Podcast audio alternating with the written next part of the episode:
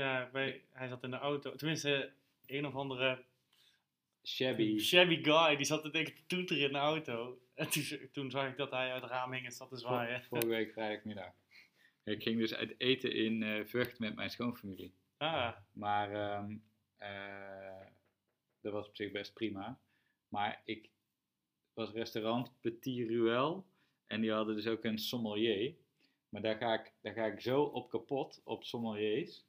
Dat is zo'n aanstellerige niksigheid. Gewoon, ik bedoel, wijnkenners is prima. Maar gewoon de, de maniertjes van die kerels en, de, en de, het taaltje wat ze spreken, ik, de, het trekt dat gewoon niet. zijn een beetje elite, hè? Ja, Dus maar ook gewoon... Het is, afgepakt. nee, maar het is gewoon zo, zo, zo aanstellerig toontje. En, en eh, eh, voor het voorgerecht heb ik dit en een Mhm. zuurtje en een datje. En eh, gewoon, ze moeten gewoon allemaal opflikkeren. Gewoon, ik bedoel, hoezo... Je kunt er ook gewoon bij zetten, bij dit gerecht past deze wijn. En Ja. je hebt nog een wijnkaart voor de mensen die het echt weten. Want het is ook zelden dat die mensen echt in gesprek gaan. Ze komen altijd zo'n aanstellerig verhaaltje vertellen. En dan, ja, ik weet niet. Ik snap, ik snap dat hele ding niet. Misschien komt het ook omdat ik gewoon geen wijnkenner ben. Niet, geen fanatici, niks. Gewoon. Ik weet niet. Ik ben zelf... eh, ik kom eigenlijk nooit in restaurants waar sommeliers werken. Oké, ik zit hier gewoon weer met twee sloers aan. Ja, als, gewoon een lekker frietje. Ik, ja, nee, dat heb ik niet. Maar ik vind het ook niet erg. Ik stoor me er niet aan. Nee? Ik denk dat het voor veel mensen ook best wel een stukje, eh weet ik veel, part of the deal is gewoon. Dat je daar gewoon naar een restaurant gaat, leg je een goede knaken voor wat neer. vind je... Dan Want wil je ook de, de hij full legt eigenlijk experience. alleen uit. En, en, en hij schenkt je Maar wijn. de manier waarop. Het is een soort elitaire neuzel. Wat nergens over Maar dat gaat. weet je toch als je naar zo'n restaurant gaat? Ja, weet ik. Moet ik dus ook niet meer doen. Hij Nee. zoekt het ook op. Ja. Je, je zoekt de irritatiegrens voor jezelf op. Precies. Nou.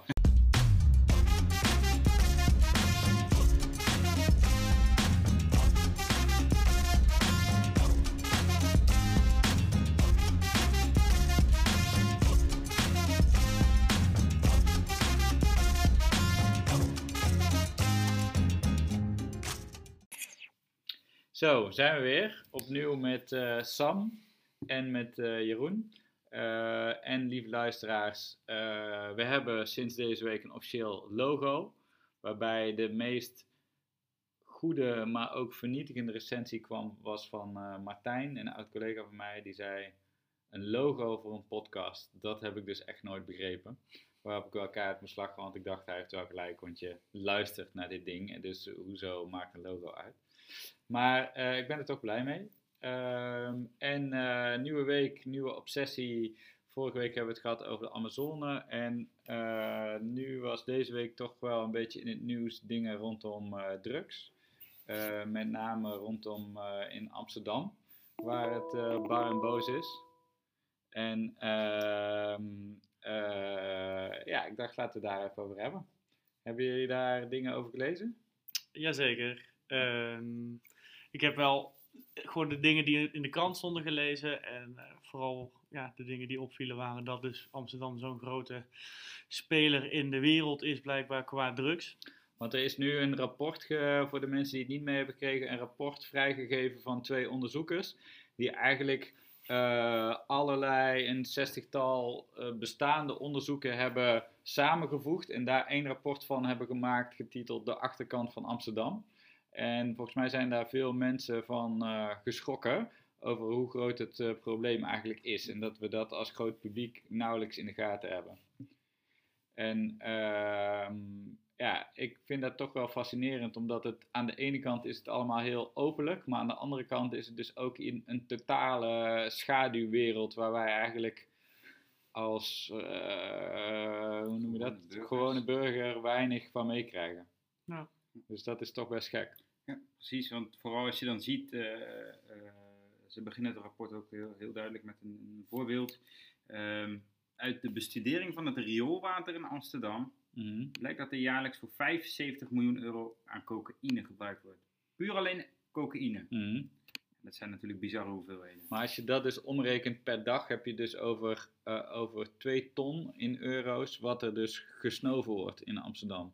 En dan hebben we het alleen over cocaïne dus. Ja, dat, is- dat, dat is echt absurd. Dat is Maar ja, aan de andere kant, als ik naar Amsterdam ga, en ik kom daar niet vaak, maar welke dag van de week je daar ook bent, het is altijd daar een soort feest. Altijd is er wel iets te doen. Mhm. En het is ook echt heel vaak gebeurd met mij dat ik daar het station uitloop en dat er al iemand naar je ja, toe komt en zegt van, hé, eh, wil je iets kopen? Wil je iets ja, kopen? ja. Ja, goede cocaïne of wat dan Ja. ook. Ja. Dus, Maar wat zeg je daarmee? nou ja, dat ik het... eh, Dat het je wordt nu, nou ja, het wordt inderdaad, nu doordat je de harde cijfers hoort en die 50 miljoen klinkt heel veel, maar als ik erover nadenk, eh, en ik hoor ook mensen die daar wonen, vrienden van mij, en dan weet je wel, wordt er verteld over feestjes en dat soort dingen. Mhm. Ja, hoe eh, normaal het daar is dat er gewoon eh, veel drugs gebruikt wordt, waar ik, wat hier voor mijn gevoel in ieder geval de plek waar ik kom helemaal niet is, eh, klinkt het alsof dat ook wel een beetje daar wat meer sociaal geaccepteerd is en daar ook meer mogelijk is. En, Ja, dat, dat moet ook wel. Dat dat, dat dat zo is. Want ik bedoel, anders dan, eh, dan kan dit gewoon niet eh, aan de hand zijn. Zo, ik zal even mijn WhatsApp uitzetten. Dat is ook echt top. Ehm, Maar ik denk dat eh, nu zeg maar, de, situatie was zo. Er is gewoon te weinig overheidsinvloed geweest op het feit dat het zo was. En nu door dit rapport ligt het er in één keer dik bovenop dat het Mhm. zo is. En dan zie je ook dingen dat ze een, eh, een nieuwe taskforce willen gaan starten. Mhm. Dus ze vergelijken het met de, de Amerikaanse FBI, maar dan in Nederland, om, Mhm. om dit soort dingen te voorkomen. Dus blijkbaar was het dus ook, hebben ze het eigenlijk een beetje gecreëerd doordat ze zoveel ruimte hebben gelaten voor Ja, ja, dat, dat, dat Ja. zeggen ze eigenlijk ook volgens mij in die onderzoeken van. Ja. Het, is, het is nooit, heeft nooit de aandacht gehad. Nee. Maar nu lijkt het wel op een level te komen dat het soort van unstoppable is en bijna ja, te, te laat om er echt nog iets aan te doen. Omdat je gewoon achter de feiten aanloopt. En dat, dat is toch wel een maf fenomeen. Maar wat is dan het effect, wat is dan zeg maar de, het resultaat van dat? Wat, waar lopen we dan achteraan? Want het feit dat het zo is, Het is dat er veel drugs gebruikt wordt en zo, dat is natuurlijk Mhm. niet goed. Maar aan de andere kant denk ik ook van, nou, als mensen dat willen, lekker, eh, denk niet prima. dat Maar, het maar het, hou eh, maar, laat mij er buiten. Ja, precies. ja. Dus, Ik denk dat het niet eens het drugsgebruik zelf is, als, als wel de criminaliteit die daarachter zit. Mhm. Ik Ja. denk dat dat met name ehm, eh, het probleem is, omdat die criminaliteit en de agressiviteit en alles wat er omheen hangt steeds groter, erger wordt en ook steeds meer zichtbaar ehm, op straat. Noem bijvoorbeeld zo'n voorbeeld met een granaat eh, die op de Mhm. grond gevonden wordt voor, de, voor, de, voor een café. Ehm, op straat overdag dat er mensen eh, aan gort geschoten worden.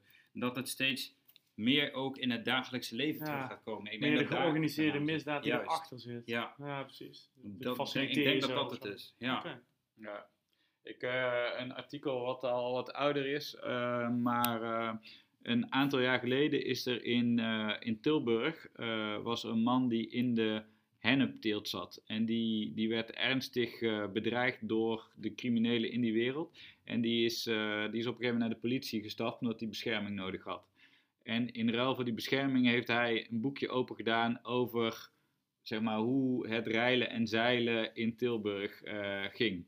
Nou, en dat, dat is echt een fascinerend verhaal, wat ze ook later helemaal gefactcheckt hebben van oké, okay, wat hij vertelde, kan dat en klopt dat? En, en ze hebben eigenlijk becijferd aan, aan alles wat hij zei van oké, okay, hoeveel omzet gaat daar uh, in om?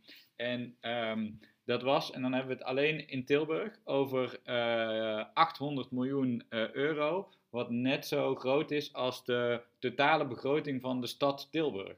En er, waren, er zijn dus iets van 70 families dagelijks met hennepteelt bezig in Tilburg alleen. Alleen hennep? Ja.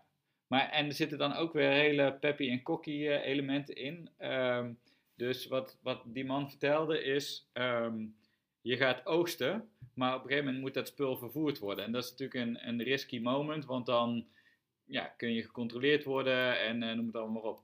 Maar dat doen ze dus um, standaard, s ochtends om kwart voor zeven.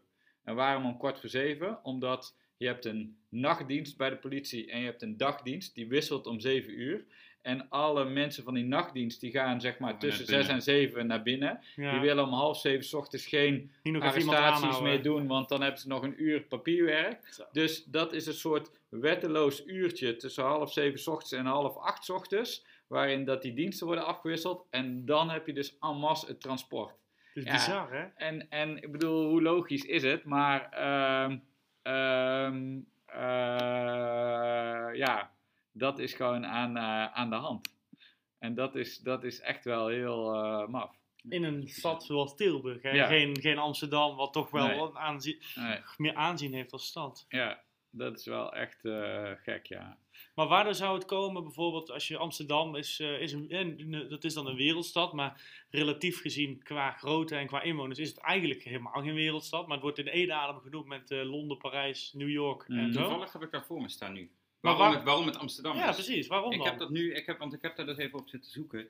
Ehm, er staat hier letterlijk uit dat rapport dus inderdaad. Amsterdam kent een goede infrastructuur die de logistiek van criminele processen ondersteunt.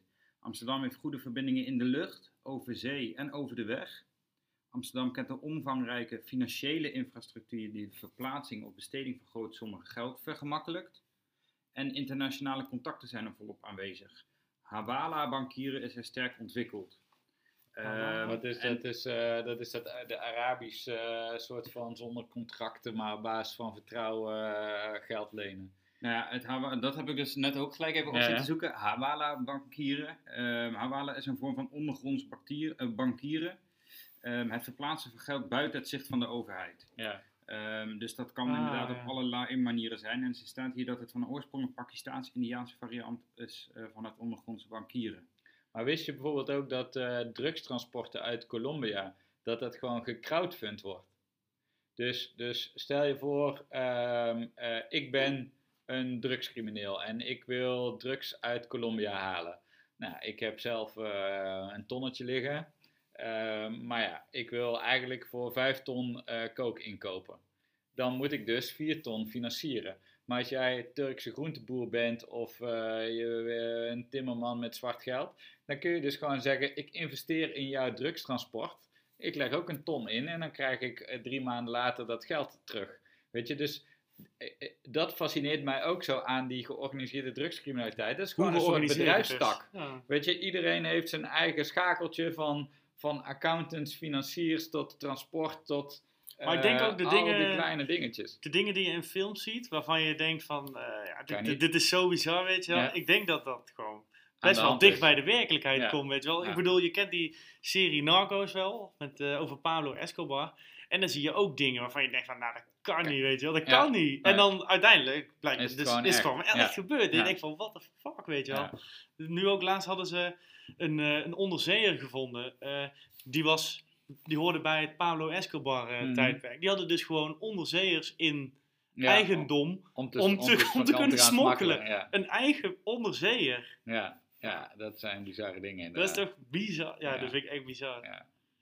Ik bedoel, eh, dan, dan zie je Het is gewoon... veel verder ontwikkeld dan dat we denken, maar ook eh, eh, eh, een, een eh, dwarsstraat richting vastgoed wat er is. Ja. Ehm, en, want ook daar, hè, gewoon drugspanden. eh, Mm, Maar dat, dat is dus ook eh, de vermenging met de bovenwereld. Ja. Van, van wat die, die, die eh, vent uit Tilburg ook vertelde. Die heeft dus ook gewoon contact met makelaars.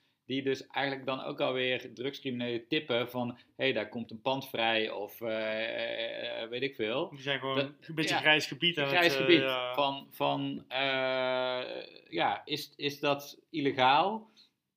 Waarschijnlijk niet, maar is het, het klopt wel, Is maar moraal het, wel een het, beetje het deugt niet, zeg maar. Ja, dat is wel echt gek. Ja, maar ik denk sowieso, als je, als je, stel je zou zo'n hele criminele organisatie uit elkaar kunnen trekken, zeg maar, Mhm. en je zou hem ontleden, dan zie je wat ook in dat rapport staat van, nou, de, de mensen die op straat lopen zijn de domme mensen die erbij Ja. willen horen, en die Ja. worden ook gewoon aangestuurd. Ik denk, als je gewoon de top van, die, eh, van, zo'n, van zo'n organisatie kijkt, dan zijn gewoon mensen die gaan in pak, en die zitten gewoon op een kantoor, en er zijn echt niet de geharde eh, criminelen vol met tatoeages en gouden tanden. Ja, het zijn geen, Het zijn zijn geen domme jongens, het zijn, za zijn, zakenmannen. Ik geloof niet dat ze op, in een Nee, pak, maar die zijn gewoon- van, ja. die, Gewoon, handel. Die mensen, zitten ja. niet de hele handel. dag eh, eh, zeg maar criminele dingen te doen, zeg maar, met een Nee. pistool rond te Nee, rennen. die of weet zitten gewoon te cijferen van Juist. als ik dit inkoop tegen die prijs, dan kan ik dat wegzetten. En ik denk dat alle criminele zaken die met veel geld te maken hebben, dus je hebt het net over, di- over de drugs, maar ook vastgoed, eh, wet, de, wet, eh, de wetwereld, zeg maar, Mhm. het illegaal wet, dat is allemaal, denk ik, met elkaar verbonden. Gewoon. Ja, al 100%. Dat moet wel. Ja. Dat- Maar daarom zijn natuurlijk ook die, die motorclubs, eh, Ja, ook voor de overheid gewilde objecten, maar voor criminelen eh, ook fijne clubs. Want dat is gewoon, zijn eigenlijk gewoon de, de netwerkorganisaties van criminelen. Want daar kom je elkaar tegen, daar kun je grondstoffen inkopen, daar kun heb je mensen Ja. met connecties over transport. Eh, ja, dat vind je daar allemaal. En dat is, dat is wel gek. ja, dat is hun rol eigenlijk. Ja. Maar weet je wat ik ook gek Dat vind? ook gek. dat de, dit gaat natuurlijk nou allemaal over Amsterdam, maar wij zitten hier in Noord-Brabant. Dat het, het is eh, ten aanzien van synthetische drugs, dat is hier aan de hand. Grootste Eh, ecstasy. eh, Noord-Brabant ja. is gewoon de, de drugsschuur van Europa. Ja. En eh, ik ben opgegroeid hier in een dorpje eh, bij Den Bosch.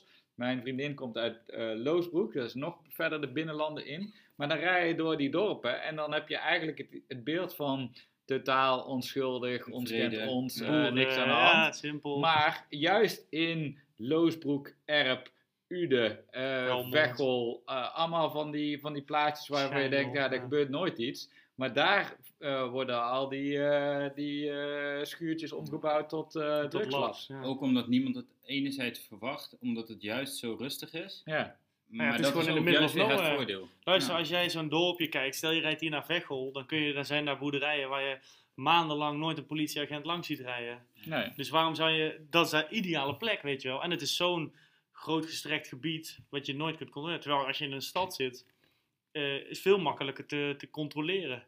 Ja. Veel, mak veel meer controle op. Ja, maar daarom is het inderdaad hè, eh, eh, het produceren erbuiten, omdat je daar relatieve rust hebt. Maar het afzetten erbinnen, neem in Amsterdam, je gaat uit en je hebt gelijk bij wijze van 500 klanten voor je neus staan Mm, in de mm. eerstvolgende club. Mm. Eh, want daar wordt het eh, gewoon tijdens de uitgaan wordt het gewoon aangeboden. Lopen ze rondjes in de club. Ja, maar Heb dat is je- toch heb waarom ze het die, zo doen? eh, eh, Gomorra, die serie ooit gezien? Ja, een stuk. Die Italiaanse Ja. maffia. dat ik heb is wel, seizoen 1 helemaal gekeken en seizoen 2 ben ik op een gegeven moment afgehaakt omdat ik het gewoon te dark en te Ja, het is wel hele eh, heftige echt serie. heftig vond. Ja. wel- die eerste Ehm, aflevering is al echt bruut gewoon. eh met een flat die in de fik wordt gestoken. En, en, eh, maar daar zie je ook veel van die, van die informele organisatie. Die, dus ik bedoel, die zitten dan niet in kantoor, maar in barretjes en weet ik wat. Maar het is nog steeds gewoon, het wordt aangestuurd. En een functioneringsgesprek is niet met een waarschuwing, maar dan, dan, dan word je in je knie geschoten of zo. Of eh, Mhm. weet ik veel wat er met je gebeurt. Mhm. Maar eh, het is gewoon wel een ding wat gerund wordt met op het laagste niveau van die jongens van 14, 15 die gewoon op eh, straathoek staan te dealen. Ja. Maar dat zijn wel gewoon de, de loopjongens van zo'n organisatie. En daar, daar, daar zitten nog vijf lagen tussen voordat je bij de echte eh, eh, mensen komt die het voor het zeggen hebben. Maar zo zie je toch ook in die, die, die, die maffia-bendes van vroeger en zo, was het ook precies hetzelfde. Dan had je de, Ook de de grote mannen, ja, die zaten ja. gewoon, je had de, de bazen en je had de, de loopjongens en daartussen had je allemaal rangen, echt letterlijk gewoon met, met naam en toenaam, alsof je in het leger zit, Ja.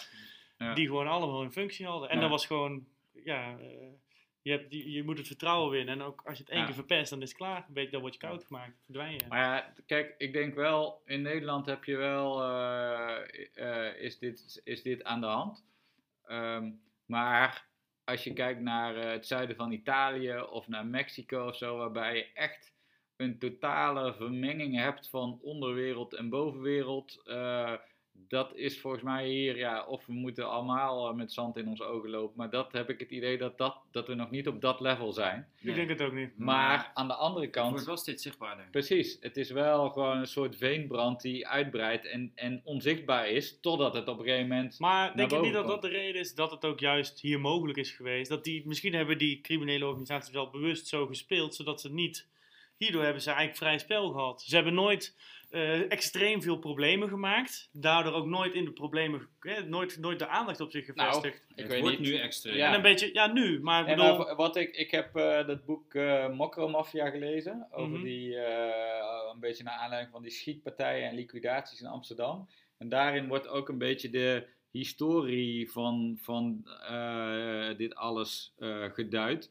Waarbij ze eigenlijk zeggen, in de jaren negentig had je criminelen in de categorie Willem Holleder, Sam Klepper, John Mierenmet, allemaal dat soort gasten. En daar was de recherche toen heel erg mee bezig. Ehm, maar ondertussen was, waren dat eigenlijk mannen die misschien in de jaren 80 heel groot waren, maar in de jaren 90 eigenlijk al op hun retour waren.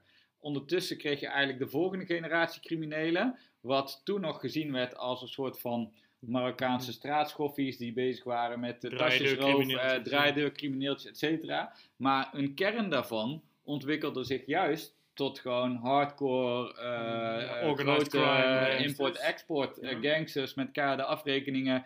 Geen erecodes, eh, hele flexibele samenwerkingen, waardoor het ook gewoon allemaal gedoe werd. Maar dat is ook dus de hele tijd onderbelicht geweest, omdat de recherche dus eigenlijk meer keek nog naar die, die uh, Holleder en Mierenmet. eh, crimineel. Eh, en ja, en dat is nu, ja, die, die, ik weet niet hoe dat, dat daar nu mee staat, want dat is een hele tijd heel onrustig geweest. Maar het zal nu, het schijnt dat het nu helemaal in handen is van eh Albanese. Dat, dat ze, dus in Zuid-Amerika willen ze schijnbaar geen zaken meer doen met die eh, Marokkaanse jongens, Mhm. omdat die om zich heen schieten, eh, Die allemaal zijn gedoe. te, te obvious in beeld, Ja, zeg maar. Zijn Ja. zo, Wispelturig en, en- en, en die Albanese schijnen dus gewoon wel... eh, Wel zakelijke gasten ja, te zijn. Ja. Ze hadden, ik vond het wel mooi, had de politie in Amsterdam. ehm, die had, eh, er schijnen in Amsterdam heel veel illegale eh Albanese te zijn. Zeg maar eh, duizenden. Terwijl er maar 500 staan ingeschreven in de administratie. En iedereen weet dat, maar niemand kan dat hard Ja. maken. En nou had eh, de Amsterdamse politie, die eh, wilde dat soort van aantonen. En eh, die hadden eh, ehm, een advertentie geplaatst in een Albanese krant, een online krant. Eh, maar die hadden daar meetpixels opgehangen op die online ad. En ze gingen dus eigenlijk kijken hoe vaak is die advertentie bekeken vanuit Amsterdam en op hoeveel individuele devices. En toen kwamen ze dus achter dat eh, nou, 500 geregistreerde Albanese, eh, maar vervolgens werd die advertentie, die kwam langs op 3500 verschillende devices Apparaten, alleen in Amsterdam. Ja. Nou, dan weet je al wel, er zijn meer Het zijn er meer dan Albanese. 500. Ja, weet je, dat, dat geeft al wel, ik vond het een slimmigheidje om gewoon eh, iets eh, soort van tastbaar te maken.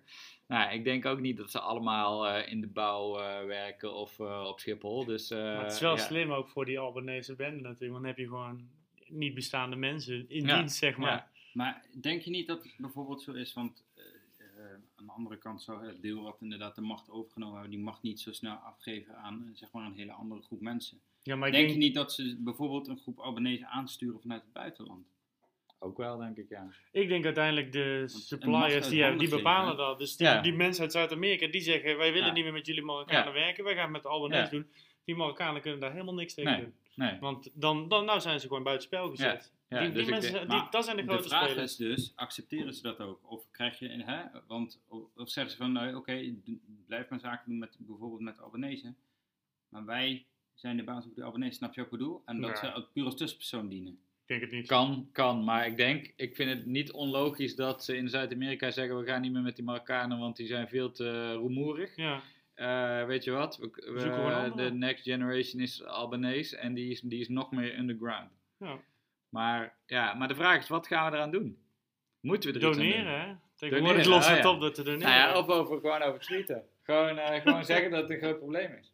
Dat is wel lekker. Een fotootje op je Insta-story. Ja, precies. It has to stop. Stop drugs now. Ja, stop drugs now. Zo'n drie keer X, zo'n Amsterdamse Andreas Ja. kruis op het Ja. In scherm plaats van zetten. een foto met een brand van de Amazone, Amazone gewoon zo'n hoopje poeder. Ja, ja. Juist. daar gaan Nou, dat gaan we doen. Ik denk dat we het dan oplossen. Ja, precies. Nou ja, we kunnen er niks tegen doen. Ik denk alleen dat eh, zoiets zal altijd blijven bestaan, eh, zolang er vraag en aanbod is. Zeg maar, zolang er vraag naar is, wordt er altijd wel een weg Ja, Oké, gevonden. maar het gaat met name, kijk, uitsluiten kun je niet. Mhm. Laten we realistisch zijn, want dat, Mhm. dat kan gewoon niet. Alleen het gaat erom dat als het gebeurt, dat ehm, de schade eromheen, dus voor de gewone burger, denk ik, zo min mogelijk moet zijn. Ja. En ik denk dat dat hetgeen is wat ze nu proberen in ieder geval als eerste Ja. onder controle te brengen. Niet dat je langs een café loopt en de kans hebt dat Ja. je Maar langs een uiteindelijk, aan de ene kant kun je denken, ja, er is niks aan te doen, want, want het is eh, zo eh, underground, et cetera. Maar tegelijkertijd zijn er in het verleden natuurlijk wel ook voorbeelden geweest dat het wel kan.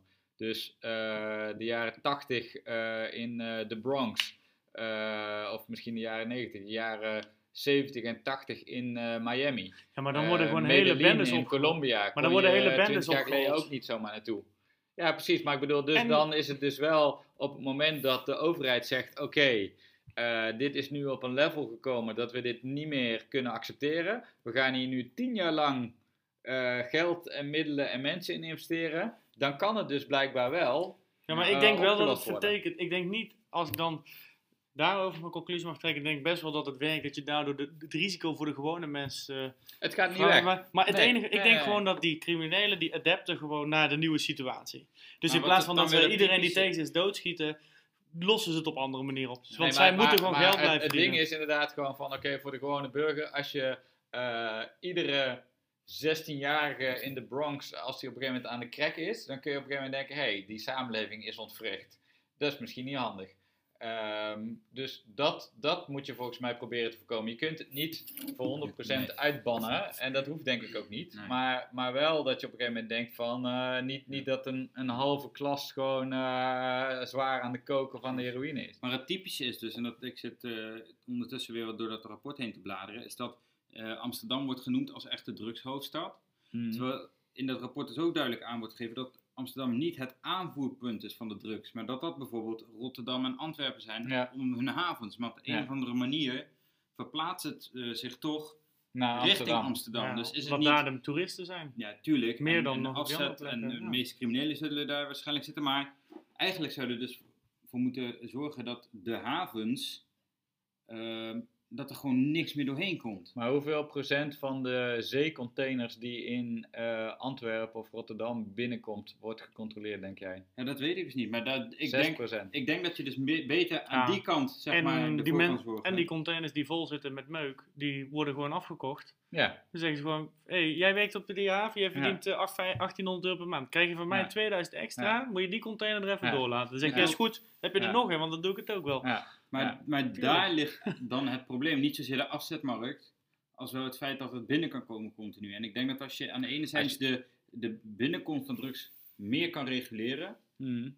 dan zal de Controleren. crimina- Daar kun je de grootste slag Juist, slaan. daar ja. kun je de grootste slag Ja. slaan. Maar tegelijkertijd, als daar, eh, weet ik veel, 10.000 containers per dag binnenkomen, dan, dan heb je daar ook nog wel een uitdaging. Hè, om hoe, Ja, maar ik denk dat aan? je die 10 miljoen daarvoor ook kan gebruiken. Ja, ja, dan pak je het veel ja. meer aan de voorkant aan dan Ja. dat je het pas gaat oplossen Ja, als het er al is. Ja, ja dan, doe je, dan lukt het niet meer. Nee. Nee, dat, En daarom denk ik dat het in Amsterdam moeilijker op te lossen is, zeg maar, omdat het zo geworteld zit ook in de stad. Maar cirkeltje rondmaken, want de, de conclusie uit het artikel is dus, ze willen een eh 500-tal agenten eh, inzetten om een nieuwe taskforce te maken om dit aan te pakken. Hmm. Denk je dat dat de oplossing is? Denk je dat dat het probleem gaat, ja niet helemaal oplossen, maar in ieder geval dat het een, goede, stap de goede richting in is? Nou ja, ja, in zoverre, maar eigenlijk weet je daar alleen maar mee, hé, hey, we maken eh, mankracht vrij voor een aanpak. Maar daarmee is nog niks gezegd over hoe dan. Weet je, want volgens mij wordt er nog geen suggestie gedaan over, we moeten de havens aanpakken, of we moeten een cultuurverandering, of we moeten de loopjongens aanpakken, of we moeten... eh, Zijn gewoon, er is nog geen oplossing. nee. voor. Alleen maar dat er dus 500 man op een FBI-achtige manier, dat is Ja. wat erbij staat, Ja. eh, gema- eh, gecreëerd worden als ja. drugsforce. Ik denk pas dat je het ook echt heel specifiek gaan- kan gaan oprichten als er zo'n eh, taskforce is. Omdat je dan ook kan zeggen van oké, dit is het probleem. Dan kun je eerst een soort van deep dive maken van oké, waar zit het grote probleem? Ik denk dat je eerst veel meer onderzoek moet gaan doen nog in die wereld. Om veel beter in beeld te krijgen hoe die in elkaar zit. Voordat je echt een probleem op kan gaan lossen. Ja. En daar zul je die mankracht Ah ja. voor nodig hebben. dat, dat beeld zullen zij natuurlijk op veel dieper niveau al hebben dan wat er in zo'n rapport staat. Ik bedoel, Maar eh, dat zullen ze dus ook veel niet in namen rapport zijn al bekend. Ja, kijk, uiteindelijk geloof ik in dit soort dingen, en ik weet niet of het kan, maar wel in het, in het eh, follow the money eh, principe. Ja.